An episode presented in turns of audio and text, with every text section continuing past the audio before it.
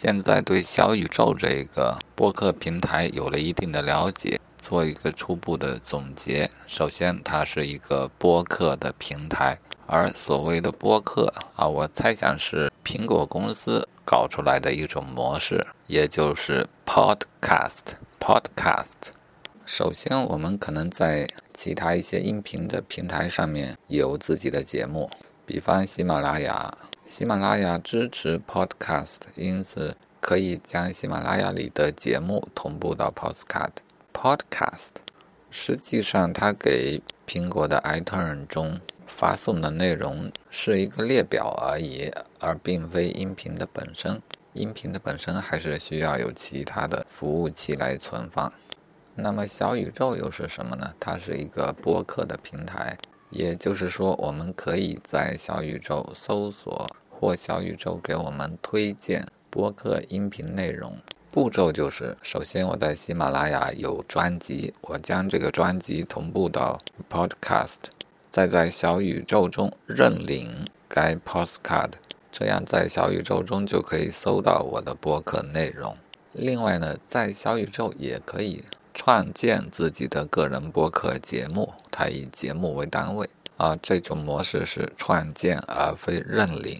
认领的那种情况，在小宇宙没有其其他需要操作的，就已经完成了。但如果在小宇宙所创建的，它的内容哪里来啊？第一种最直接的方法就是利用小宇宙的 App 来录制你的新内容，这些当然会在你的个人博客里显示。那若是原本录制好的内容呢？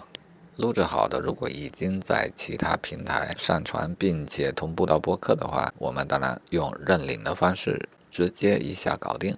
而在小宇宙的个人博客当中，我们首先应当进入个人博客，点开资资源库，上传本机的音频内容，然后他们就会到资源库里边去。那节目就啊这样弄完，它并不会在你的节目中出现啊，这就是比较麻烦的地方。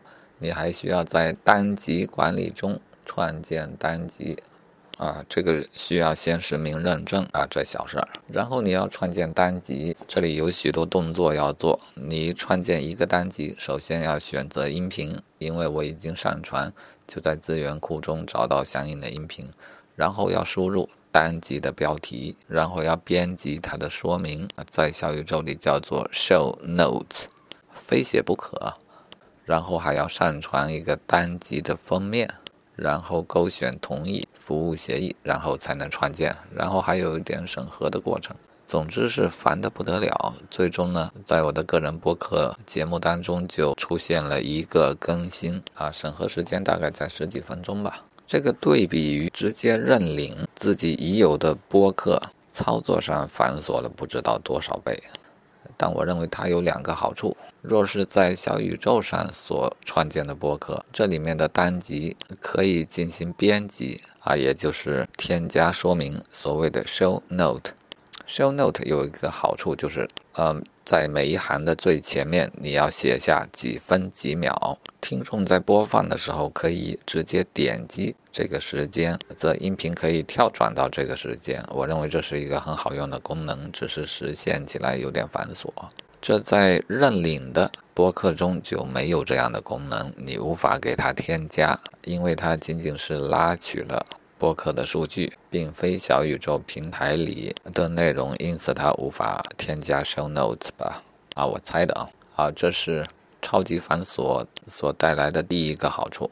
第二个好处是，小宇宙播客可以直接同步到 QQ 音乐啊。我们我也注意到 QQ 音乐的 App 中也增加了小宇宙播客这么一个入口。这在认领的播客节目中也不具备这个功能。好，这会儿我是在小宇宙的播客节目中增加了一个单集，然后在小宇宙的 App 中可以搜到该节目了。呃，不过暂时在 QQ 音乐中的小宇宙播客里还搜不到。我想。它迟早是搜得到的吧？好，且不管它，或许在 QQ 音乐的小宇宙播客中就没有针对播客的一个专门的搜索。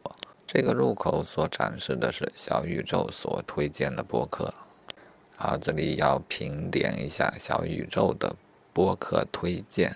最早让我对小宇宙感觉耳目一新的，就是他所推荐的播客。喜马拉雅我也听过很长的时间，但一打开小宇宙，刚开始推荐的那些音频，我快速的听了一遍过去，觉得都很惊喜啊！就是说他们有相当的质量，并且在内容的选择方面，似乎与喜马拉雅的推荐也并不相同，因此给了我比较好的体验。